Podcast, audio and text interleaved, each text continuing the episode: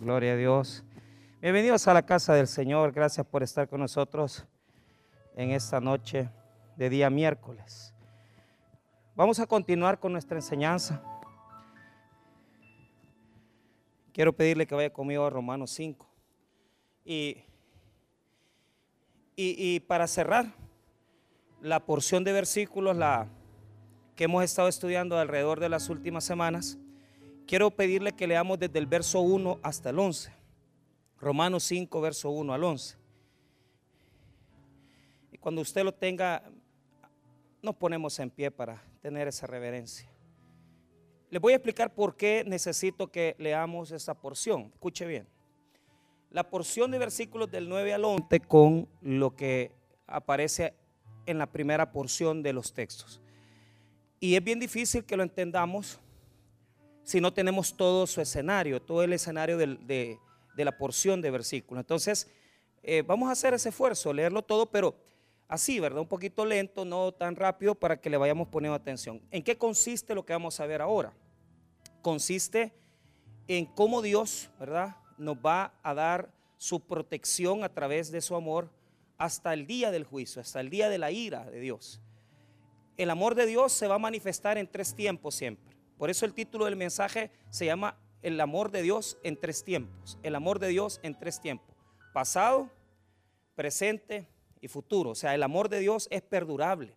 Y, con eso eh, Pablo quiere cerrar la idea de, este, de esta primera parte del capítulo 5, porque ya desde el otro miércoles, en el 12, vamos a iniciar otro concepto que es Adán y Cristo. Por eso usted lo ve ahí partido el capítulo, porque del 1 al 11 es una idea y del 12 hasta el 21 se va a cerrar con otra connotación.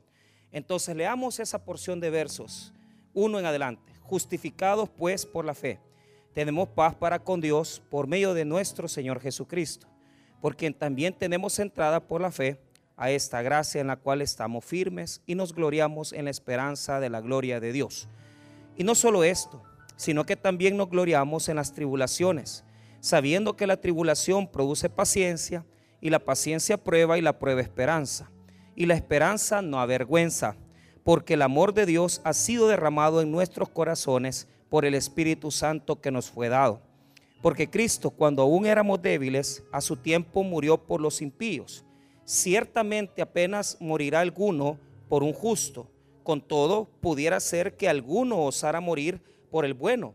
Mas Dios muestra su amor con nosotros en que siendo aún pecadores, Cristo murió por nosotros, pues mucho más estando ya justificados en su sangre, por él seremos salvos de la ira.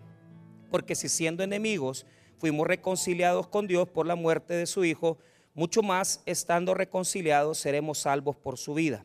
Y no solo esto, sino que también nos gloriamos en Dios por el Señor nuestro Jesucristo, por quien hemos recibido ahora la reconciliación.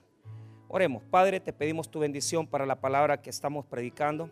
Oramos, bendito Señor, que seas tú ministrando nuestras vidas, eh, dándonos fortaleza para comprender estos textos. Y desde ya, Señor, oramos para que tú puedas enseñarnos las connotaciones, Señor, de esta predicación. En el nombre de Cristo Jesús. Amén y amén. Pueden tomar asiento. Muy bien. Escuche bien. Cuando iniciamos este capítulo, yo comencé con un sermón titulado Los beneficios de la justificación. La justificación es, la, es lo que nosotros traducimos como la salvación, ¿verdad? Justificar viene de una palabra griega que quiere decir de, dikaios, que quiere decir poner en rectitud o ponernos en línea o ponernos en relación con Dios. El hombre en el pecado no puede tener una relación directa con Dios. El hombre en el pecado no puede ni tan siquiera creer que puede tener una comunión con Dios. Pero cuando nosotros creemos por la fe que Jesús es el Señor, recibimos en nuestras vidas la justicia de Dios. La justicia, escuche bien, es una acción legal de Dios, en la cual aquel que es culpable lo vuelve inocente. Y esto lo he explicado por su muerte, es la de ser justos. Y por esa razón ahora nosotros podemos justificar podemos tener relación con Dios. Y, Pablo, cuando llega al capítulo 5, nos va a decir, miren, estos son los beneficios de tener la salvación de Cristo, de haber creído que Él es Salvador de tu vida. Y comenzamos, ¿verdad? Uno por uno, lo fuimos detallando, pero para hacer rápida el aterrizaje, voy a ir en orden con ustedes. Verso 1, no lo voy a explicar más, solo lo voy a ir relacionando. Justificados pues por la fe, tenemos paz para con Dios por medio de nuestro Señor Jesucristo. Ese es el primer beneficio, tenemos paz para con Dios. ¿Por qué? Ya no estamos en guerra, ya no estamos en batalla con Dios, hemos obedecido su voluntad, hemos sido salvos por Cristo y ya no estamos peleando con Dios. Ya no somos enemigos de Él, sino que nos hemos vuelto sus hijos y por lo tanto hay paz. Número dos, por quien también tenemos entrada por la fe a esta gracia en la cual estamos firmes y nos gloriamos en la esperanza de la gloria de Dios. Aquí hay dos beneficios, pero digamos que es uno solo. ¿Por qué? Porque digamos que la fuerza recae que tenemos entrada a la gracia. Ese sería el segundo beneficio. ¿Y qué, y, ¿Y qué significa tener entrada a la gracia? La gracia, hermanos míos, y esto nunca se les olvide, siempre se usa para perdonar pecados. O sea, Dios nos da su gracia porque hemos sido pecadores y hemos vivido en el pecado y hemos tropezado en el pecado y seguimos tropezando en el pecado. Por eso necesitamos su gracia. Porque sin la gracia de Dios no recibimos su perdón. Y la vida del creyente se vuelve una vida llena de gracia cuando buscamos el perdón de nuestros pecados. O sea, el día de mañana usted y yo vamos a pecar. Y la, y la pregunta es, cuando pecamos, Dios perdona. La pregunta es, cuando la gracia ha dejado de funcionar para el pecador. usted puede equivocarse muchas veces en la vida y puede llegar a puntos tan graves y usted dice, ¿y cómo llego? ¿Y cómo he llegado yo a, este punto? Y, usted dice, ¿y será que Dios me puede perdonar? La respuesta la tiene ahí, claramente, que hemos tenido la entrada a la gracia de Dios y por lo tanto hay perdón para nuestros pecados. Entonces, y esa gracia que nos ha dado Dios de tener perdón para el pecado, nos da esperanza de que vamos a estar en la presencia de Dios cuando muramos. Porque, sí, claro, hace tres semanas, con la ilustración de mi, eh, del papá de mi amigo que falleció, y que les dije yo que al cerrar los ojos uno va a ver al Señor. Vea lo que dice el verso 2 en la segunda, en la, eh, todo completo, por quien también tenemos entrada por la fe a esta gracia en la cual estamos firmes y nos gloriamos en la esperanza de la gloria de Dios. ¿Por qué? Porque tenemos gracia para el perdón de pecados. Si yo no tuviera gracia para el perdón de pecados, estuviera preocupado porque no puedo tener esperanza futura. Entonces, ese es el segundo beneficio. Veamos el tercero. Esto es para las pruebas y dijimos, explicamos este verso porque todos nosotros tenemos pruebas, dificultades en nuestra vida. Entonces, en la prueba, la prueba nosotros como cristianos nos da carácter. Y, y explicamos esa palabra, doquimazo o doquimón, que quiere decir ser aprobado, tener una calidad como el hierro y como el metal y como el oro, que es purificado.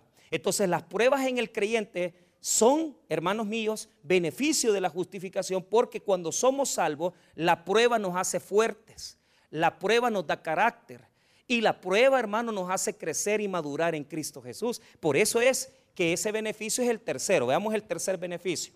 Y no solo esto, sino que también nos gloriamos en las tribulaciones sabiendo que la tribulación produce paciencia y la paciencia prueba y la prueba esperanza. Y terminamos en el 5 en la primera parte y la esperanza no avergüenza. Entonces, hasta ahí tenemos tres beneficios. Uno, la paz con Dios.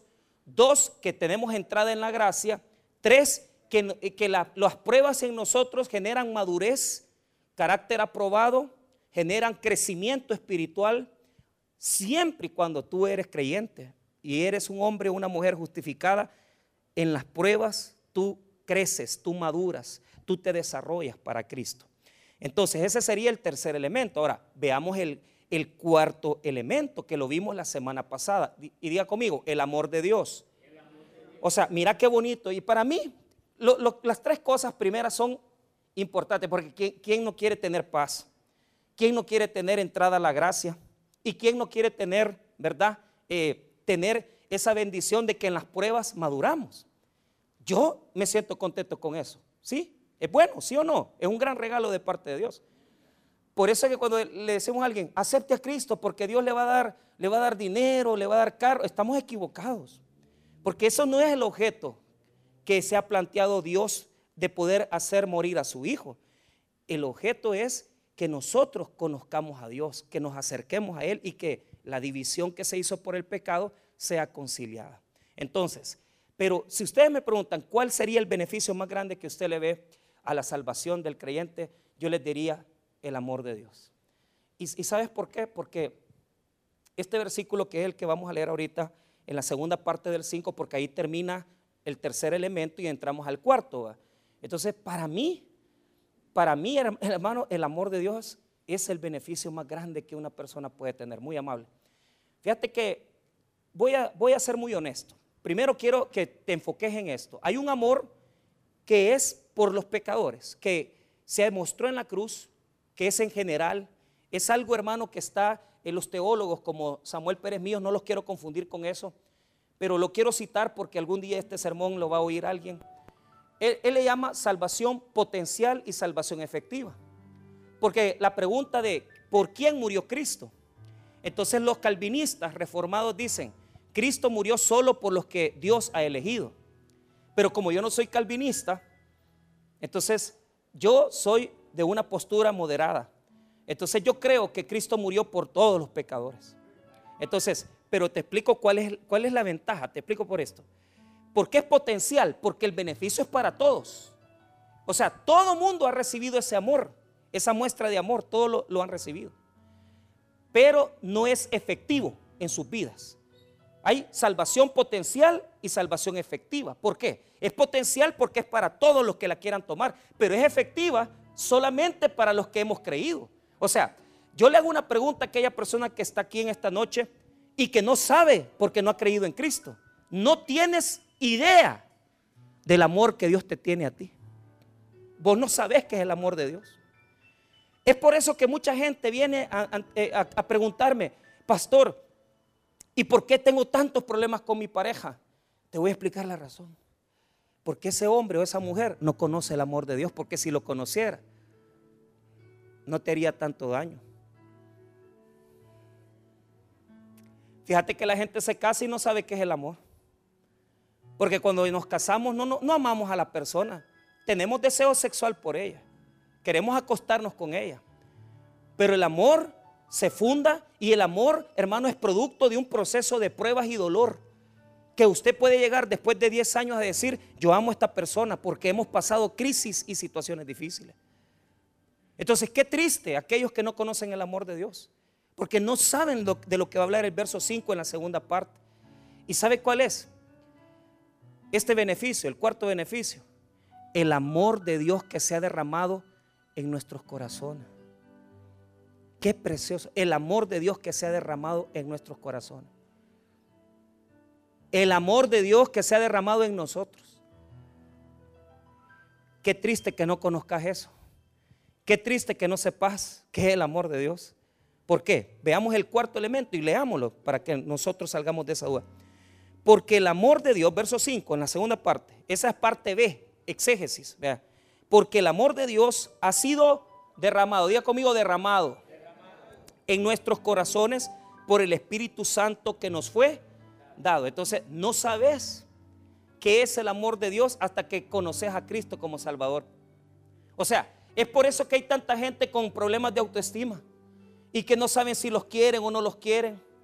Es por eso que hay tanta persona que dice que se va a suicidar, que ya no aguanta la vida que lleva.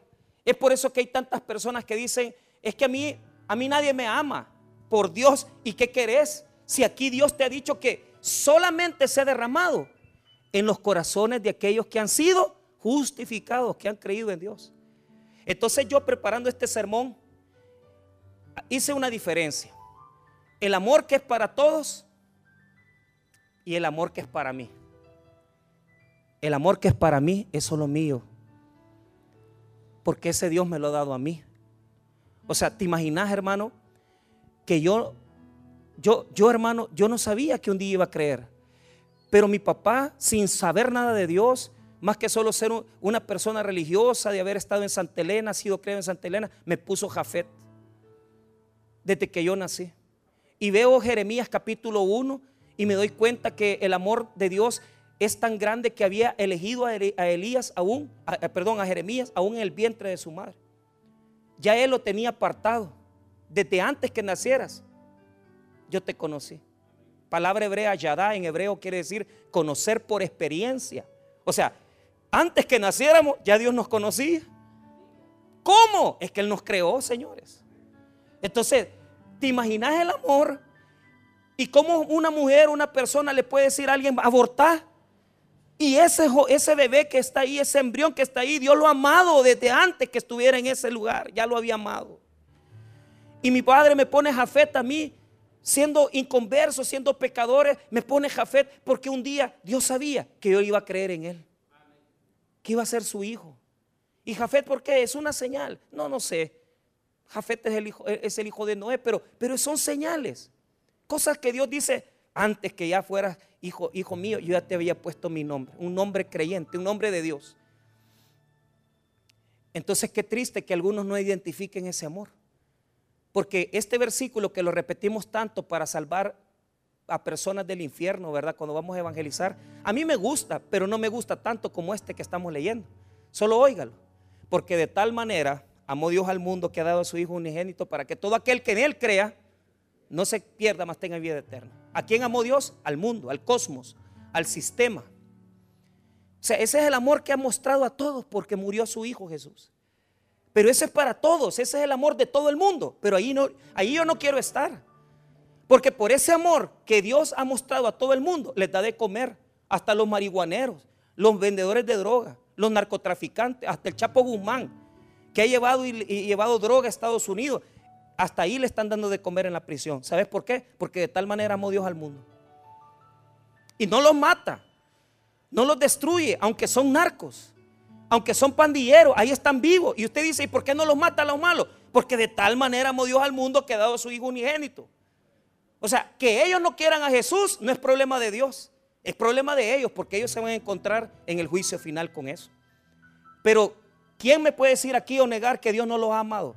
Claro que sí, Dios los ama. Este es el amor que Dios tiene para todos el cosmos. Pero ¿cuál es el amor que a mí me, ha impactado? Es el del versículo 5. Porque es el que derrama dentro de, los que le creen a Él. Hermano, ¿te imaginas? Poneme atención. ¿Cuántas veces tu pareja, tu esposo, tu esposa te ha dicho, no servís para nada? Es que, o, los jóvenes que están aquí, ¿verdad? Que se sienten tal vez que no son bonitos, que tal vez no, nunca van. O sea, los temores de los jóvenes es, no sé si un día me voy a casar, no sé si un día voy a encontrar a alguien que me quiera. Mira, no te preocupes que vas a besar muchos sapos, ¿oíste? Desde ahorita, o sea, si, si vos tenés miedo, hija, de que de no vas a tener novio, vas a tener novio. Y vas a besar muchos sapos, no te preocupes. Pero te voy a decir esto, eso no importa, porque te voy a decir esto, tú eres objeto del amor de Dios. O sea, ¿te imaginas todos los que están aquí que hemos creído en Cristo, que hemos sido objetos del amor de Dios? ¿Cómo es posible que Dios pudiendo amar a tanta gente, nos amó a nosotros. A usted, a mí. Y antes que estuvieras en el vientre de tu madre, ya te conocía. ¿Y cómo es que matan niños? ¿Cómo es que abortan? ¿Cómo es que se sacan los bebés del vientre? Si Dios los ha amado a esos niños posiblemente. Y aunque muchas veces te han despreciado y aunque muchas veces te han hecho sentir que no vales nada, Dios ha derramado su amor en tu corazón. ¿Y sabes qué? No te lo ha dado a cuentagotas, no te lo ha dado por poquito. Derramar quiere decir que te ha inundado de su amor. Báñate del amor de Dios, abrázate en el amor de Dios, porque Dios te ha amado porque has creído en Él.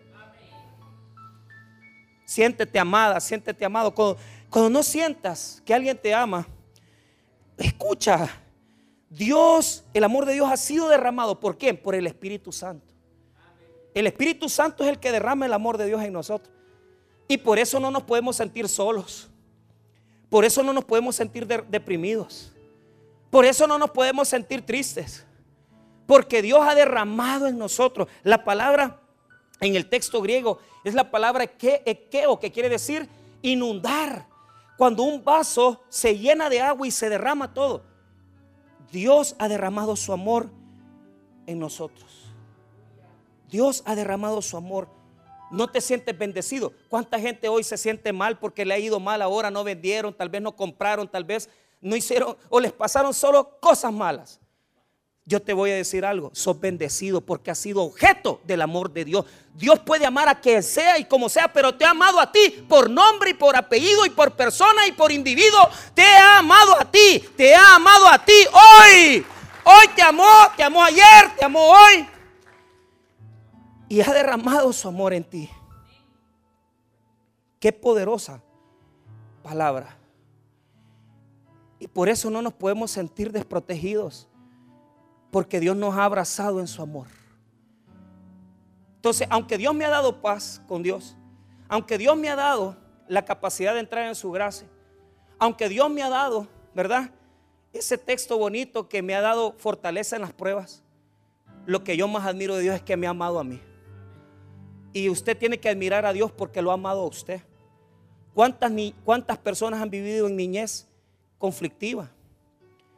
Aquí hay personas que han pasado un dolor tan grande que nadie tal vez los ha querido, han tenido que hueler pega, han tenido que tomar droga, han tenido que meterse cualquier veneno en la sangre. Y Dios ha sido tan fiel que aunque vos te, envenenabas y aunque a vos nadie te quería, Dios decía, te amo, voy a derramar mi amor en ti. Hay personas que se han creado en las calles, hay personas que su único compañero ha sido la droga, el alcohol. Pero Dios dice, voy a derramar mi amor completamente y te voy a inundar de mi amor para que nunca más te haga falta el amor. Tal vez te hizo falta el amor de tu padre, de tu madre. Tal vez incluso hasta te abusaron, incluso hasta te dieron la espalda a tus mismos parientes. Ah, incluso no conociste a tu padre, pero Dios ha dicho, voy a derramar mi amor en tu corazón a través de mi Espíritu Santo. No te sientas despreciado, no te sientas despreciada. He derramado mi amor en ti. Y sentimos ese amor, porque le decimos a Dios papá, papito, Abba, Agba en hebreo, papito. Yo ya no me acerco a Dios por medio de Padre, no, no, no, yo le digo Padre, papito, yo le hablo como mi Dios. Y ese es un beneficio. Entonces, el verso 6 quiere describirnos en qué consiste ese amor que ha sido derramado en nuestros corazones. Y el verso 6 nos demuestra que aunque nuestra situación antes era mala, Dios nos ha amado desde ahí. Entonces el verso 6 es una pequeña, es una pequeña descripción de cómo Dios nos amó cuando nosotros no, no creíamos. Y en ese momento que nosotros nos salvamos, Él nos dio su amor en la salvación. ¿Cómo se llama eso? Santificación inicial. ¿Qué quiere decir santificación inicial? Cuando usted no era salvo y cuando usted le entregó su vida a Jesús, ahí usted le comenzó a pertenecer a Dios. Se hizo santo. Aunque de santo no, no tenemos nada, porque la palabra santo es la palabra griega agios, que quiere decir apartado. Y te imaginas vos cómo nosotros somos de pecadores, pero Dios dice, a través de la muerte de mi hijo, yo aparto a esta persona para que sea mío. Cuando vos le creíste a Dios, Dios te apartó para Él, para amarte a ti y que tú lo amaras a Él. Pero aún así, vos no lo amás ni yo lo amo, porque nunca nuestro amor se va a comparar al amor que Dios nos tiene a nosotros. Entonces el verso 6 es una descripción del amor de la salvación, del momento en que creímos en Cristo. Vea lo que dice. Porque Cristo, cuando aún éramos, mire la palabra en el pasado, ¿Ah? La salvación en tres tiempos. Éramos, diga conmigo, éramos. Débiles. Miren lo que dice. A su tiempo murió por los impíos. Ahí hay dos palabras interesantes. Débiles y morir por. La palabra débil es la palabra griega etzeneos, que quiere decir débil en fuerza y capacidad. O sea que usted y yo no éramos capaces de acercarnos a Él para hablarle, para amarle, para servirle. Pero como nosotros no éramos capaces, Él sí era capaz de acercarse a los débiles. El ceneo quiere decir que aunque vos y yo éramos débiles en capacidad de hacer el bien, débiles espiritualmente, incapaces de acercarnos a Dios, como Dios sabía que nosotros no le podíamos amar, Él nos amó primero a nosotros. Pero la palabra por es interesante. ¿Por qué razón? Porque esa palabra por, ¿verdad? La palabra por es en griego huper. Y esa palabra se utiliza en un texto, en varios textos, en unos dos textos del Nuevo Testamento. Y hablan de la voluntad de Jesús de decir, ve, este no vale nada, ve. Este no es nadie. Pero yo voy por a morir por él. ¿Cómo es posible que hayan personas tomando antidepresivos porque sienten que nadie los quiere, porque se sienten que, tienen, eh, que, los ha abandonado, que, que nadie los quiere, que están solos y, se meten ribotril para pasar dormido y se meten unas pastillas que solo Dios sabe que se meten, ¿verdad? ¿Querés que te mete una pastilla? ¿Querés que te meta una pastilla? Una pastilla para que dejes de decir que sos fea, que no vales nada, que porque lo que hiciste es sucio, nadie te va a amar. ¿Querés que te meta una pastilla en la boca y en el espíritu para que entendas desde este día el gran valor que, que Dios tiene por ti? ¿Cómo Jesús te mira? Que Él, sin fuerza de nadie, sin que nadie lo obligara, sin que nadie le dijera hacerlo, Él dice, yo voy por Hooper, Hooper Oiga, Cristo nos redimió de la maldición de la ley. Gálatas 3:13, no lo busque. Hecho por nosotros maldición. Hechos por nosotros maldición. Esa palabra, hecho por nosotros maldición. Quiere decir ponerse en lugar de. Me siento gorda. Siento que la vida no vale nada. Me voy a suicidar. Jesucristo se puso por ti y por mí y se hizo maldición por nosotros. Nunca te sientas deprimida por eso. Nunca te sientas depresivo por eso. Porque ya Cristo se puso en tu lugar por ti y por mí. Y se hizo maldición por nosotros. Para Él llevar el castigo del pecado. Hecho por nosotros también. Porque está escrito, maldito todo Él que es colgado en un madero. Hooper, por. Entonces note el verso 6, dos palabras. Porque Cristo, cuando aún éramos, eso es cuando éramos inconversos, éramos débiles, exeneos. En su tiempo murió por Hooper, por los que nosotros. Nosotros éramos los débiles y éramos los impíos. Esa es la descripción del amor de Dios. Entonces el verso 7 es una comparación entonces Pablo se plantea dos casos, de que puede haber una persona que muera por una persona buena, justa, perdón, y otro por un bueno. Entonces las palabras claves están en apenas, ya lo vamos a leer, en apenas, y la segunda estará en tener valor, osará, osará en la Reina Valera. Ponga atención, siete. Esto es para aclarar la idea del 6.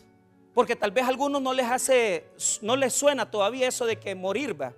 Entonces yo les digo, en el verso 7 Pablo aclara, ciertamente apenas morirá alguno por un justo, con todo pudiera ser que alguno osara morir por el bueno. Entonces, diga conmigo, justo y bueno. Vaya, si a usted le dijeran, puede morir por un justo, por alguien que usted conoce, pero de lejos, que usted sabe que es buena gente, que le ha hecho favores a muchos, entonces, Pablo dice, el hombre, el ser humano, apenas, diga conmigo apenas. Esa palabra en el texto griego quiere decir difícilmente. O sea, difícilmente alguien va a querer decir, me voy a morir por esta persona. Difícilmente. Molis. Molis quiere decir dificultosamente, difícilmente, y, tiene una cita en Hechos, en otros textos, pero no lo voy a leer entonces, alguien por una persona buena dice, difícilmente alguien se va a morir por esa persona. Peor si no la conoce, peor si no sabe quién es. Pero hace otra comparación y habla de un hombre, de un hombre bueno. Mire la, mitad del texto, versículo 7, parte B. con todo, pudiera ser que alguno osara morir por el bueno. Esa palabra osara es tener valor.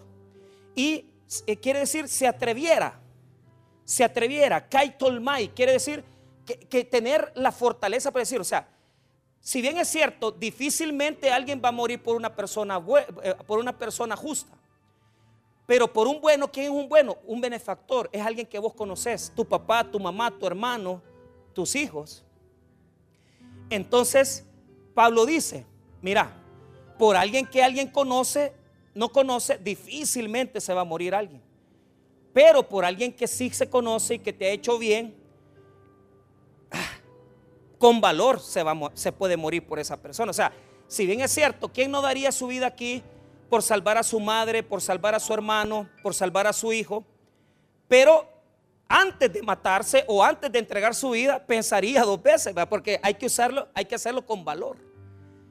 ¿Cómo yo no voy a dar un riñón por mi mamá? ¿Cómo yo no voy a dar un riñón un hígado, ¿verdad? Por mis hijas, por mi esposa. O sea, ¿cómo yo no voy a hacer eso? Pero lo pensaría antes. Y esa es la diferencia que Pablo dice. Humanamente alguien puede hacer el esfuerzo. Pero miren lo que es Dios. Y aquí está la, la acción comparativa. Porque cerrando el 7, que dice que los hombres pueden hacer esos actos de sacrificio, pero Dios, el acto de sacrificio más grande es de Dios. Porque, oiga bien, porque Dios detesta el pecado aborrece el pecado, no soporta el pecado. Pero aunque no lo soporta y lo aborrece, Él entregó su Hijo Jesús para morir por pecadores. O sea, si usted le dice a alguien, mira, vos morirías por esa persona inocente, tal vez alguien entregaría un riñón o daría algo. Pero si te dicen que es un asesino en serie, si te dicen que es un violador de niños y de niñas, ¿quién va a morir por ese impío? ¿Quién va a morir por ese pecador? La respuesta es, nadie va a morir por él. Pero esa es la diferencia con Dios. Que aunque Dios sabe que nosotros somos pecadores, Cristo murió por nosotros. Verso 8. Mas Dios muestra su amor para con nosotros en que siendo aún pecadores, Cristo murió por nosotros. La palabra, esa, esa, esa palabra dice muestra, Dios muestra. Es una traducción un poco errada. En Dios habla hoy, dice Dios prueba. ¿Por qué? Porque eh, no es que solo lo mostró, sino que fue efectivo. Mandó a su hijo a morir por nosotros. Y ahora cerramos con esos tres versos.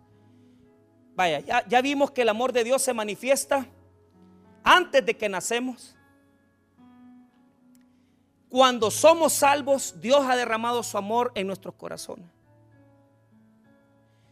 Pero además ese amor nos preserva hasta el día de la muerte y después de la muerte. O sea, el amor de Dios es hasta después de la muerte. Y eso es lo que va a explicar el verso 9. Veamos el verso 9. La clave interpretativa es la palabra mucho más. Diga conmigo mucho más. Son dos veces las que se va a repetir en el texto 9. Va a estar una vez y en el verso 10 va a aparecer una vez más. Mucho más, mucho más. Porque lo que quiere mostrar Pablo es, si Dios mandó a su Hijo a morir por pecadores, ¿verdad? Por la justificación, Dios mismo nos va a preservar en toda nuestra salvación, en todo nuestro camino de salvación, hasta el día de la muerte, Él nos va a sostener. En el camino vamos a cometer errores, vamos a cometer pecados.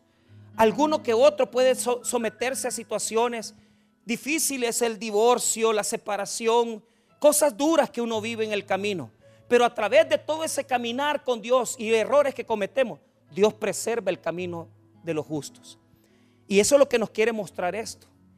Que el, amor de Dios nos sustenta en la salvación, en el camino de la salvación. Y cuando ya morimos todavía estamos con Dios. Porque el día del juicio nosotros no vamos a estar ahí porque el amor de Dios nos va a preservar del juicio de Dios. Vea lo que dice el 9. Pues mucho más, esa palabra, mucho más, es la clave interpretativa. Ahora, mira, mire lo que dice. Estando ya justificados en su sangre, por él seremos salvos de la ira. Entonces, mire bien, estando ya justificados en su sangre, quiere decir en el derramamiento de la sangre de Cristo, nosotros hemos recibido la justificación, hemos recibido la salvación de Dios. Pero lo que quiere mostrar ese texto es, seremos salvos de la ira venidera. ¿Cuál es la ira venidera? Solo le voy a dar unos textos. Oíme bien. Los textos que te voy a dar ahorita son los que se describe ese día de la ira, o sea, el día del juicio. es el día de la ira. En teología, en la escatología dispensacionalista, que es la que nosotros tenemos, el día de la ira dura un periodo de la tribulación, pero, pero bíblicamente hablando, la ira es estar frente a Dios para darle cuentas. Entonces, solo escuche estos versículos que hablan del día de la ira. Y solo óigalos. Y solamente les voy a pedir que busquen uno. Pero ya se los voy a citar cuál es. Primero, oigamos los diferentes textos de la ira. En 1 Tesalonicenses 1, verso 9 al 10 dice así, porque ellos mismos cuentan de nosotros la manera en que nos recibisteis y cómo convirtisteis a los ídolos a Dios, para servir a Dios vivo y verdadero, y esperar de los cielos a su Hijo, al cual resucitó de los muertos a Jesús, quien nos libra de la ira venidera. Entonces, la palabra librar de la ira venidera aparece en tantos textos paulinos y en tantos textos del Nuevo Testamento, pero lo que nos da una referencia no es tanto el Nuevo Testamento, sino que en el Antiguo Testamento ya se citaba el día del juicio final. Escuche lo que dice este texto, solo óigalo, Sofonías 1, 15, no lo busque. Día de, de la ira, aquel día, oiga, día de angustia, día de aprieto, día de alboroto, día de asolamiento, día de tiniebla y oscuridad, día de nublado y de entenebrecimiento. O sea, mire desde el Antiguo Testamento lo que dicen del día del juicio. Sofonías 1.15. Escuchemos otro, Jeremías 37. Ah, cuán grande es aquel día, tanto que no hay otro semejante a él.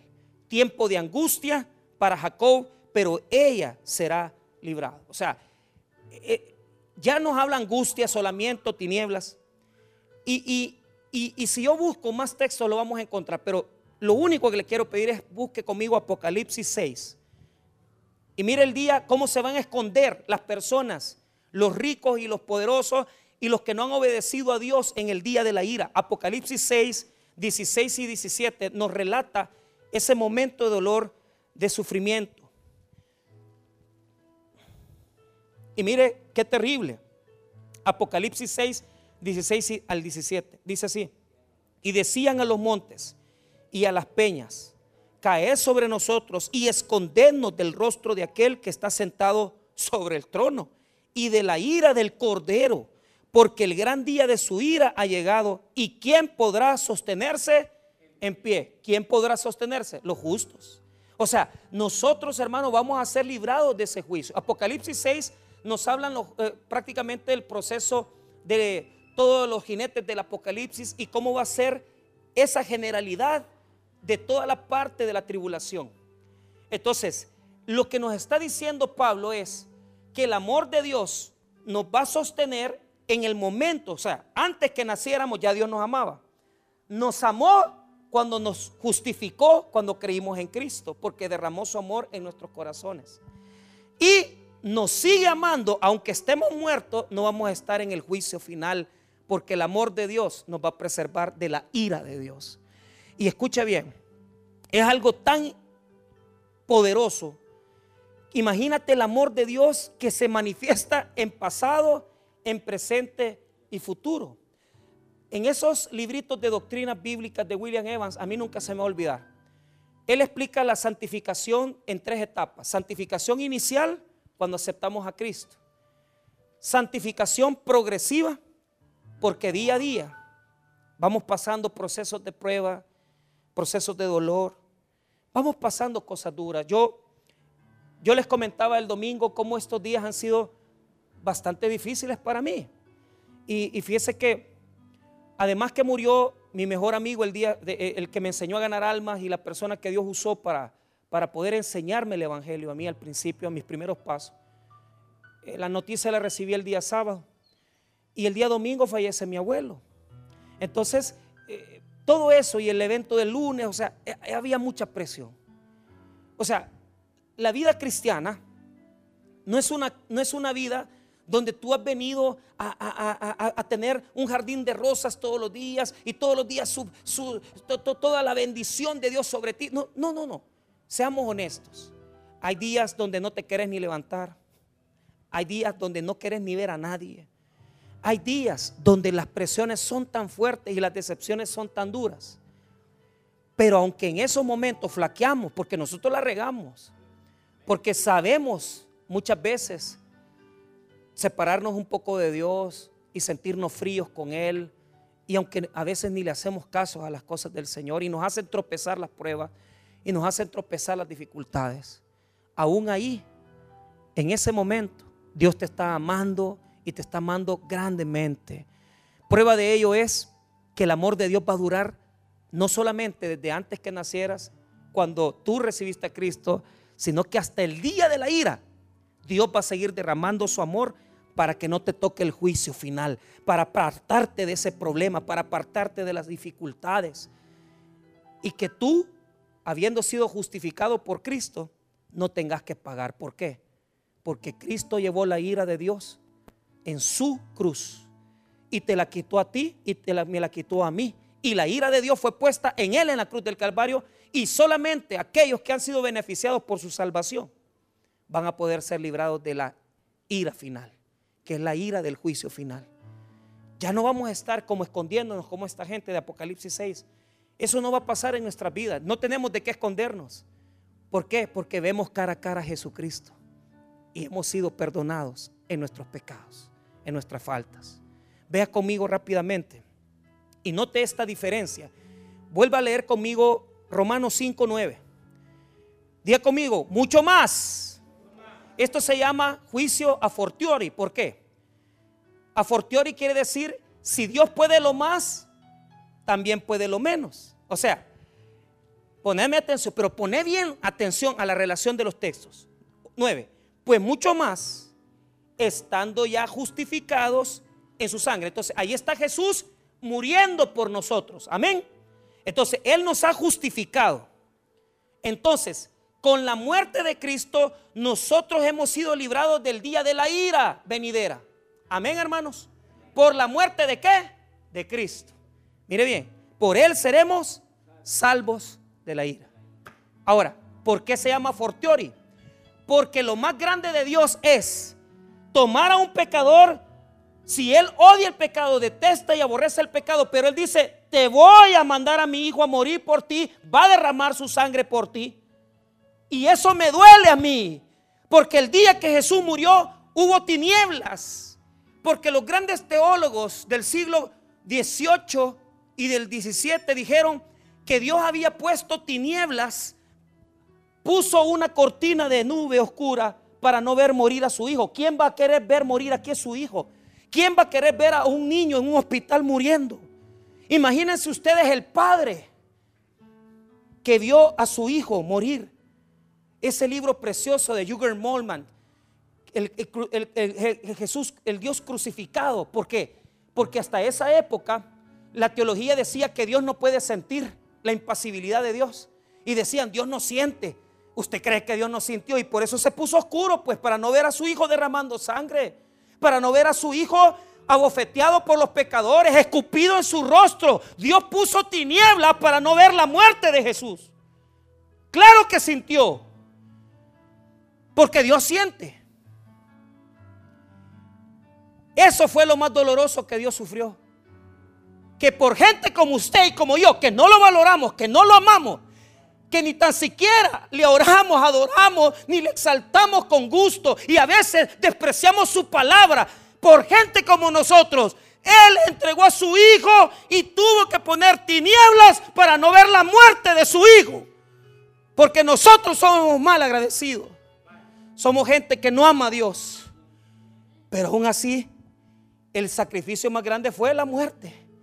Porque que te le pega a un hijo que te le peguen a tu, hijo, que te lo humillen, que, te, que, le, que lo azoten enfrente de ti. Y teniendo poder Jesús para quitarse eso y teniendo poder Dios para librar, no lo hizo. En el 9 está el amor de Dios mostrado en el momento del derramamiento de la sangre del Hijo. Aquí está Jesús muriendo en la cruz por nuestros pecados. Y dice que eso nos va a hacer salvos de la ira. Pero mira el 10, ahí hay un cambio. Porque si siendo enemigos, o sea, nosotros éramos enemigos de Dios. Porque si siendo enemigos, mire bien, fuimos reconciliados.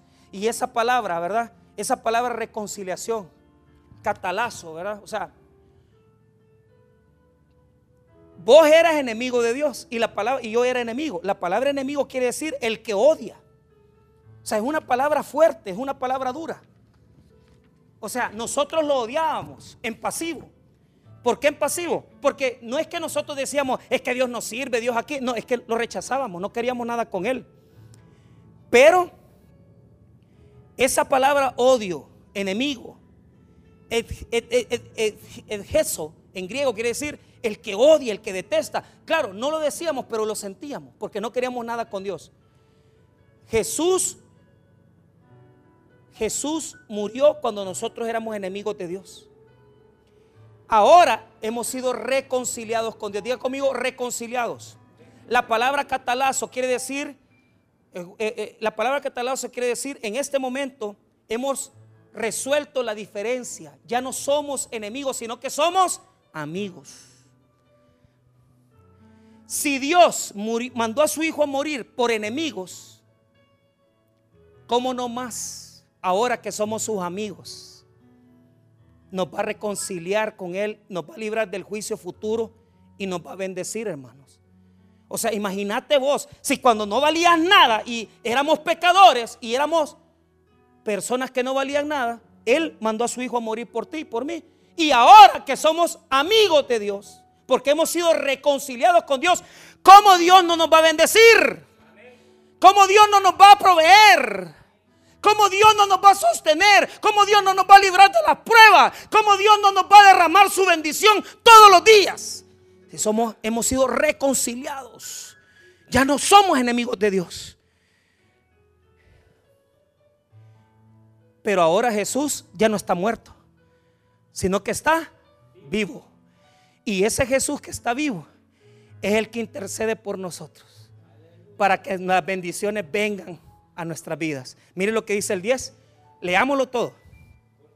Porque si siendo enemigos, o sea, cuando estábamos empleitados, fuimos reconciliados con Dios por la muerte de su Hijo, otra vez, mire, mucho más, ahí está la segunda vez, mucho más, o sea, quiere decir, mejor en diferencia. Ahora, mucho más, estando reconciliados, seremos salvos por su vida. Ahí es la diferencia, salvos por su vida. ¿Por qué? Porque Cristo ya no está muerto, sino que está vivo.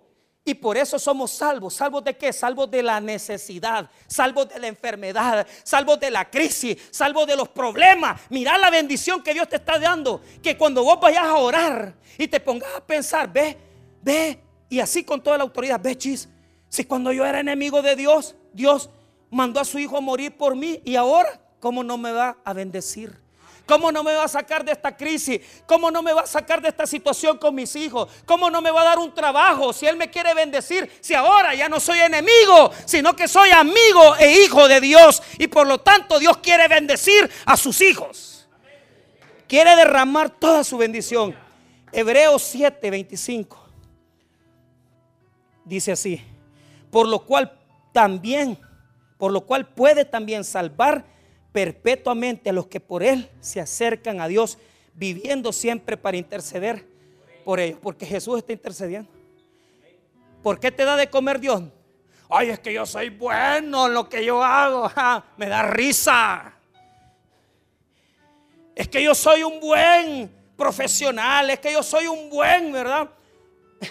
Vos sos nada, amén. Vos y yo no somos nada. El que te ha mandado la bendición es el que está intercediendo por nosotros, que es Cristo Jesús. Por medio de Él ya no eres enemigo, sino que eres hijo de Dios. Y ahora puedes acercarte y decirle, papá, necesito que me ayudes. Eras enemigo, hoy eres hijo de Dios. Y ya no eres enemigo, sino que estás reconciliado. Porque Jesús vive y vive para interceder por nosotros. Y cuando estás allá que ya no aguantas y que ya no aguantas la prueba y que estás pasándola mal y ya no soportas lo que estás viviendo, Jesús intercede. Padre, sálvalo. Padre, bendícelo. ¿Por qué Jesús? No se lo merece. Satanás, el fiscal acusando. Si este es un marihuano.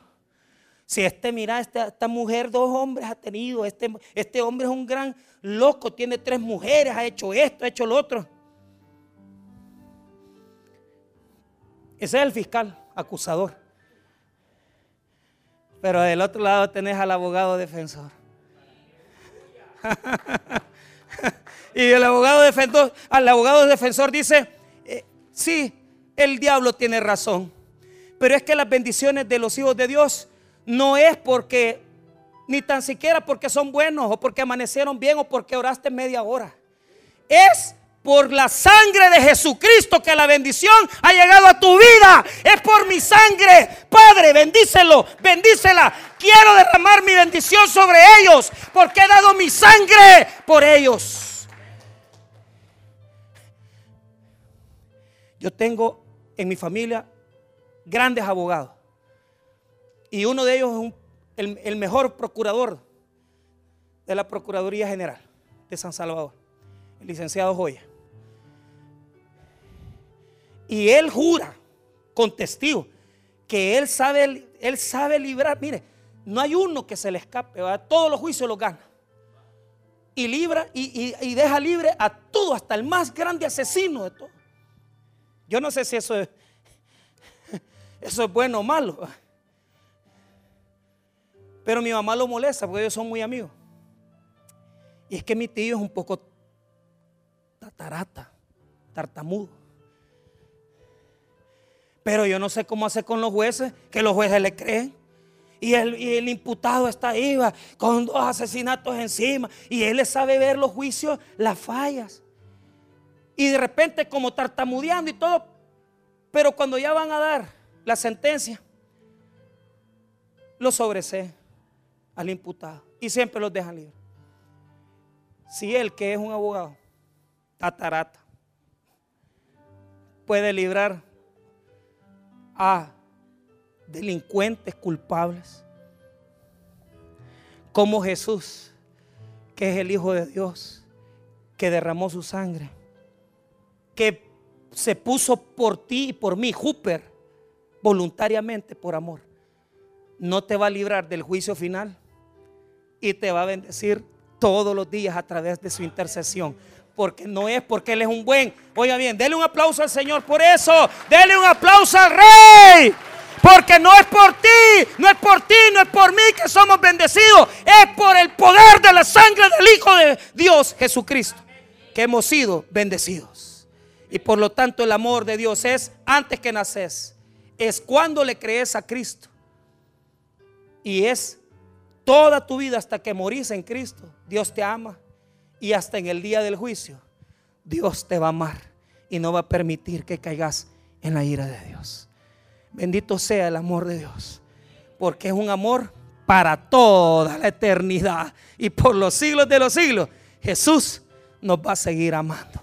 Vamos a orar, hermanos. Padre, gracias por tu palabra. Gracias por tu misericordia.